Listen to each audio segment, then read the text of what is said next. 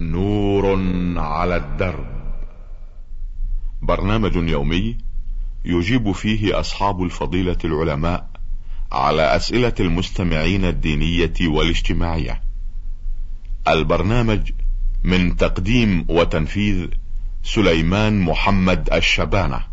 بسم الله الرحمن الرحيم. أيها السادة المستمعون السلام عليكم ورحمة الله وبركاته ومرحبا بكم في لقائنا هذا. أيها السادة لدينا مجموعة كبيرة من أسئلتكم واستفساراتكم ونعرضها في لقائنا هذا على سماحة الشيخ عبد الله بن محمد بن حميد رئيس مجلس القضاء الأعلى. آه، في بداية هذا اللقاء نرحب بسماحة الشيخ. ونرحب بكم وبالمستمعين. آه، سماحة الشيخ هذه الرسالة وردت تتعلق بالسفر في عطلة الربيع يقول آه، مرسلوها محمد الجبير وإبراهيم البديوي وعبد الرحمن العقيل. أه سماحة الشيخ عبد الله بن محمد بن حميد السلام عليكم ورحمة الله وبركاته وبعد. فقد أتيح لنا السفر خارج مدينة الرياض في إجازة الربيع لهذه السنة وفي نهاية الإجازة أو في أيامها الأخيرة تعرضنا لبرد شديد حيث هبت علينا الرياح شمالية وعندما قمنا لصلاة الفجر اختلفنا فمنا من توضأ للصلاة ومنا من تيمم علما أننا نقيم في خيام ويوجد لدينا جميع وسائل التدفئة من غاز وحطب. هل يجوز لهذا البعض التيمم علما أنهم شباب ولدينا شيوخ توضأوا للصلاة؟ ما حكم صلاة من تيمم؟ وفقكم الله. بسم الله الرحمن الرحيم. يا أخ محمد الجبير وإبراهيم البديوي وعبد المحسن العقيلي تقولون إنكم خرجتم للنزهة في عطلة الربيع. وفي مدة مقامكم في البرية حصل عليكم برد شديد إلا أنكم في خيام.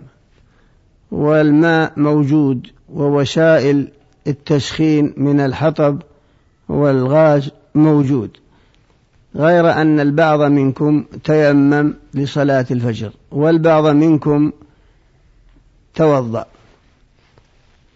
فما حكم فما حكم صلاة من صلى تيمما؟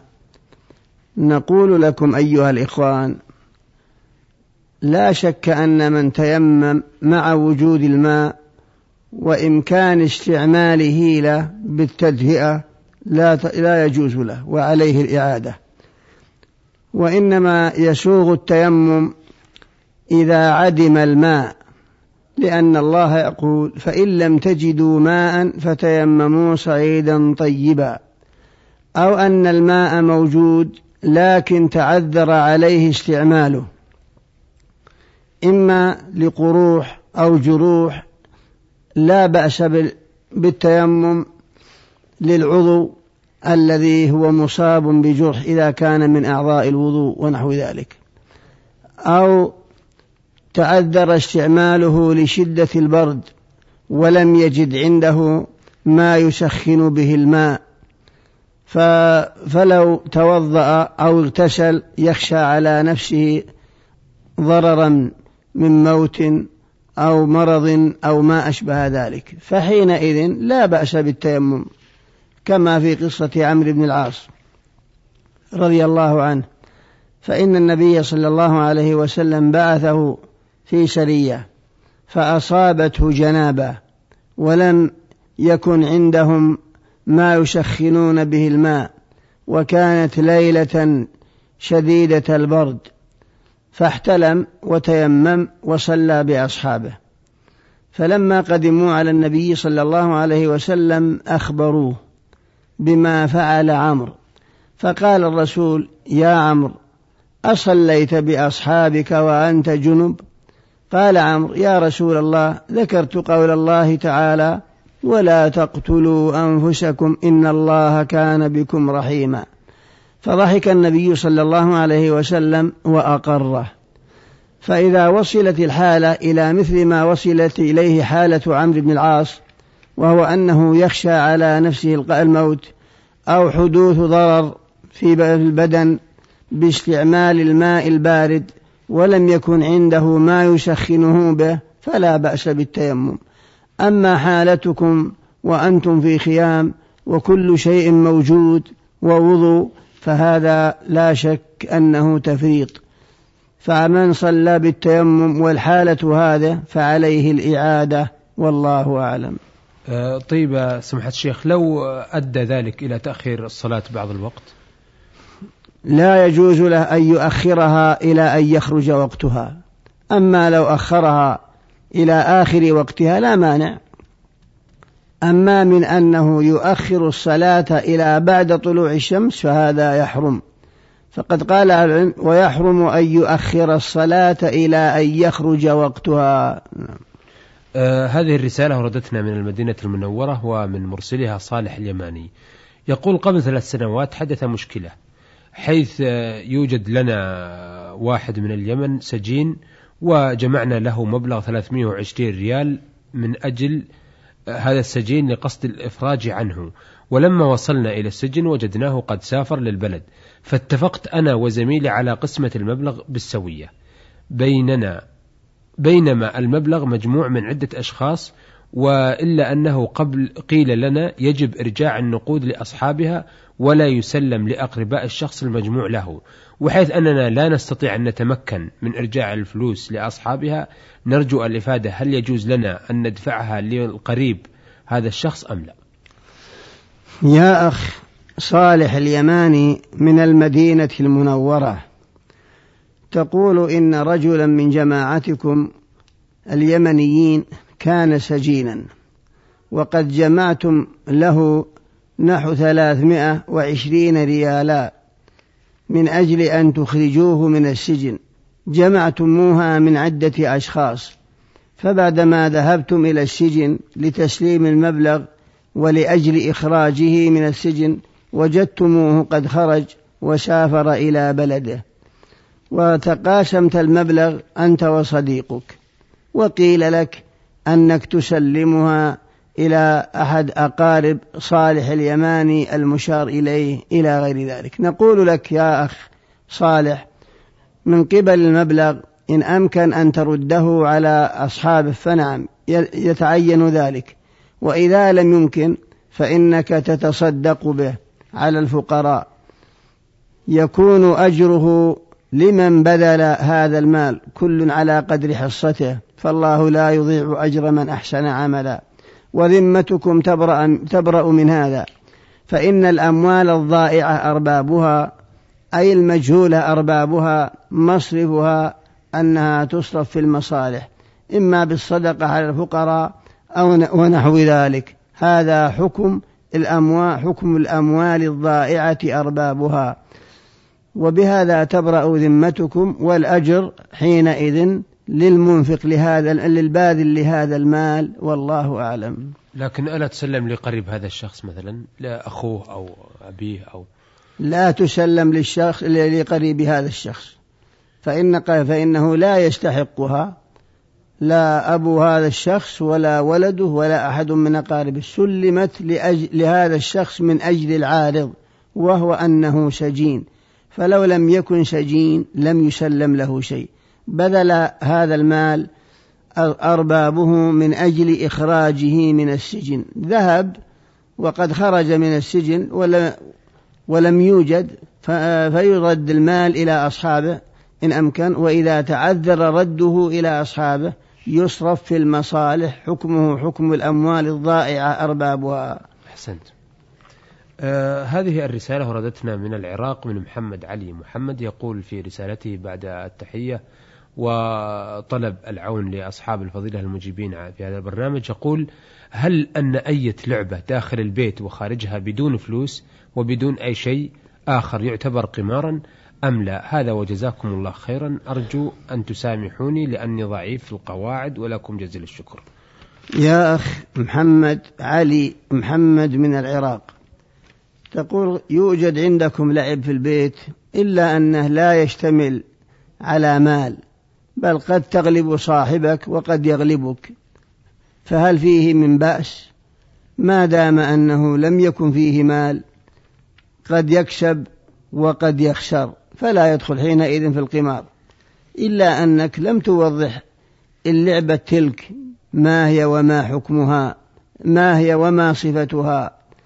الحاصل أن اللعبة التي لم يكن فيها مال لا تدخل في مسمى القمار وليس من الربا من القمار في شيء إلا أن هذه اللعبة التي أشرت إليها لم توضحها ولم توضح صفتها. والأصل فيها الجواز ما لم تفضي إلى ترك واجب أو ضياع أو فعل محرم. فإذا كانت تؤدي إلى ترك الصلاة بأن يخرج وقتها وأنتم لاهون في لعبتكم تلك أو تؤخركم عن حضور الصلاة في المسجد فإنه لا يجوز حينئذ. وإذا انتفى أن لم يكن فيها مال فلا تكون قمارا. ولا أنها تشغل عن ترك واجب ولا أنها تؤدي إلى فعل محرم فلا حرج في ذلك إن شاء الله والله أعلم.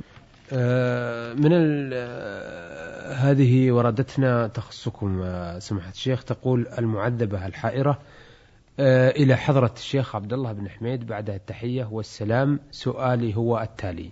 أنا امرأة جاهلة تماما في أمور ديني ولست من هذه البلد. لقد صدف أن تعرفت على رجل وأراد بي الزواج فأخذني إلى الحرم وقال لي صلي ركعتين.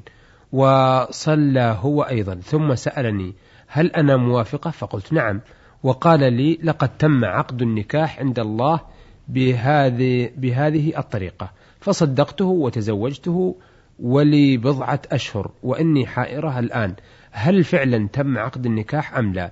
وهل أصبح هذا أه، وهل يصبح هذا زنا؟ إذا لم يتم العقد أفيدوني أثابكم الله ووفقكم لما يحبه ويرضاه أيتها الأخت الحائرة قلت أنك امرأة جاهلة وأن رجلا ذهب بك إلى الحرم وقد خطبك يريد أن يتزوجك.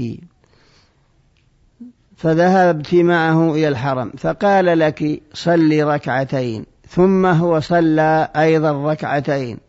فقال لك هل وافقت على أن أتزوجك؟ قلت نعم. فقال هذا العقد صح عند الله. عقد هذا النكاح صح عند الله. وصدق فيه ودخل عليك. بدون عقد صدر من وليك وبدون شروط إلى غير ذلك. فهل هذا النكاح صحيح؟ لا ليس بصحيح بل هذا نكاح باطل. وحكمه حكم الزنا فلا يجوز لك. فإن رسول الله صلى الله عليه وسلم يقول لا تزوج المرأة المرأة ولا تزوج المرأة نفسها. فلا يجوز لك أن تزوجيه نفسك. فلو قلت زوجتك نفسي فقال قبلت لم يصح هذا العقد. كيف ولم يقع شيء من هذا بالكلية؟ بل مجرد صلاة منك وصلاة منه وقال تم العقد بدون شيء. لا بل هذا باطل. عليه أن يفارقك واتق الله في نفسك واعلمي أنك موقوفة أمام الله يوم القيامة. فإذا كنت راغبة فلا بأس. يزوجه وليك أبوك أو أخوك أو الأقرب من عصبتك. فإذا لم يكن لك عصبة يزوجك القاضي قاضي البلد لأنه نائب الإمام في ذلك. والسلطان ولي من لا ولي له والقاضي هو نائب السلطان. فاتصلي بالقاضي فهو يخبرك إن كان موجود أحد إن كان موجود من أحد أقاربك العصبة فإنه يزوج يزوجك الأقرب إليك. وإذا لم يوجد أحد فالقاضي هو الذي يتولى العقد بعد معرفة شروط النكاح من الرضا وكذلك الولي والشهادة وخلو المرأة من موانع من الموانع المانعة من النكاح فإن النكاح له أركان وله شروط. أما الحالة التي سألت عنها فهذا نكاح باطل لا يصح ولا يجوز لك أن تمكنيه من نفسك بل لا بد من الفراق حتى يتم العقد الصحيح إن شاء الله والله أعلم. آه، من القصيم بعث إلينا المستمع محمد إسماعيل العبد الرزاق يقول ما حكم الرهان في الإسلام؟ هل يجوز على المسائل العلمية وعلى السباق وما شابه ذلك؟ أثابكم الله. يا أخ محمد إسماعيل عبد الرزاق من القصيم تقول هل يجوز الرهان على المسائل العلمية وعلى السباق وما أشبه ذلك. أما بالنسبة للسباق فنعم يجوز لكن لا بد فيه من محلل في قول جمهور العلماء وهو أنك تأتي بفرسك والآخر يأتي بفرسه فتجعل أنت مبلغا من المال وهو يجعل مبلغا من المال. ويأتي شخص ثالث فرسه مساوية لخيولكم لم يجعل شيئا. فهذا يسمى بالمحلل. فإذا كان كذلك فلا بأس. إلا أن شيخ الإسلام يجوز ذلك ولو بدون بوجود محلل. نعم. أما بالنسبة للرهان أما بالنسبة للرهان فهذا منعه كثير من أهل العلم لأنه من أكل المال بالباطل. إلا أن العلامة المحقق ابن القيم جوز ذلك. فإذا تراهنوا على استظهار مسألة علمية قالوا هذا لا بأس به بدليل رهان أبي بكر رضي الله عنه مع المشركين في ظهور فار في ظهور الروم على فارس. فإن الرسول أخبر بأن الروم سينتصرون على فارس. وكان المسلمون يحبون انتصار الروم لأن لهم شبهة كتاب والمشركون يحبون انتصار فارس. والمشركون يحبون انتصار فارس لأنهم أهل وثنية. وراهن أبو بكر المشركين على ذلك والحاصل أن المراهنة في العلم جوزها ابن قيم مستدلا بقصة أبي بكر رضي الله عنه وإن كان الجمهور على خلافه والله أعلم. أحسنتم مثابكم الله. أيها السادة إلى هنا نأتي على نهاية لقائنا هذا الذي استعرضنا فيه أسئلة السادة. آه، محمد الجبير إبراهيم البديوي عبد الرحمن العقيل من الرياض وصالح اليماني من المدينة المنورة ومحمد علي محمد من العراق والمعذبة الحائرة التي تسأل عن النكاح بدون ولي ومحمد إسماعيل عبد الرزاق من القصيم. آه، عرضنا أسئلة واستفسارات هؤلاء الأخوة على سماحة الشيخ عبد الله بن محمد بن حميد رئيس مجلس القضاء الأعلى. شكرا لسماحة الشيخ وشكرا لكم أيها الأخوة وإلى أن نلتقي نستودعكم الله والسلام عليكم ورحمة الله وبركاته. نور على الدرب.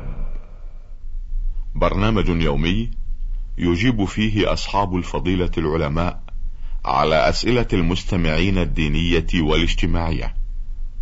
البرنامج من تقديم وتنفيذ سليمان محمد الشبانة.